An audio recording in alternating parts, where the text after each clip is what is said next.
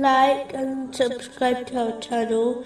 Leave your questions and feedback in the comments section. Enjoy the video.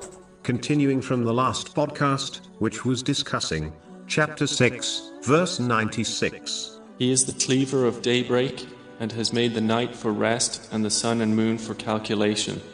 That is the determination of the exalted in might, the knowing. Specifically, it was discussing the importance of being observant in one's life in order to strengthen one's faith. When a Muslim observes the death of a rich person, they should not only feel sad for the deceased and their family, but realize that one day, which is unknown to them, they will die also. They should understand that just like the rich person was abandoned by their wealth, fame, and family at their grave, so will they too be left with their deeds in their grave. This will encourage them to prepare for their grave and the hereafter. This attitude can and should be applied to all things one observes. A Muslim should learn a lesson from everything around them, which has been advised in the Holy Quran. Chapter 3, verse 191. And give thought to the creation of the heavens and the earth, saying, Our Lord, you did not create this aimlessly.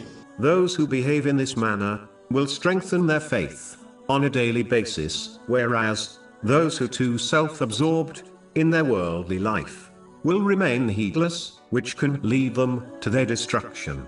Allah, the Exalted, is the one who overpowers all things, who, in reality, is the only one who possesses power and might. Anyone else who possesses strength only does so because Allah, the Exalted, granted it to them. There is no atom in this world or the next that can escape the power and authority of Allah, the Exalted, as all power belongs to Allah, the Exalted. A Muslim should therefore always remember that the strength to perform righteous deeds and refrain from sins comes from Allah, the Exalted, alone. This will remove any chance of pride creeping into their heart, an atom of which is enough to take them to hell. This is confirmed in a narration found in Sahih Muslim, number 266.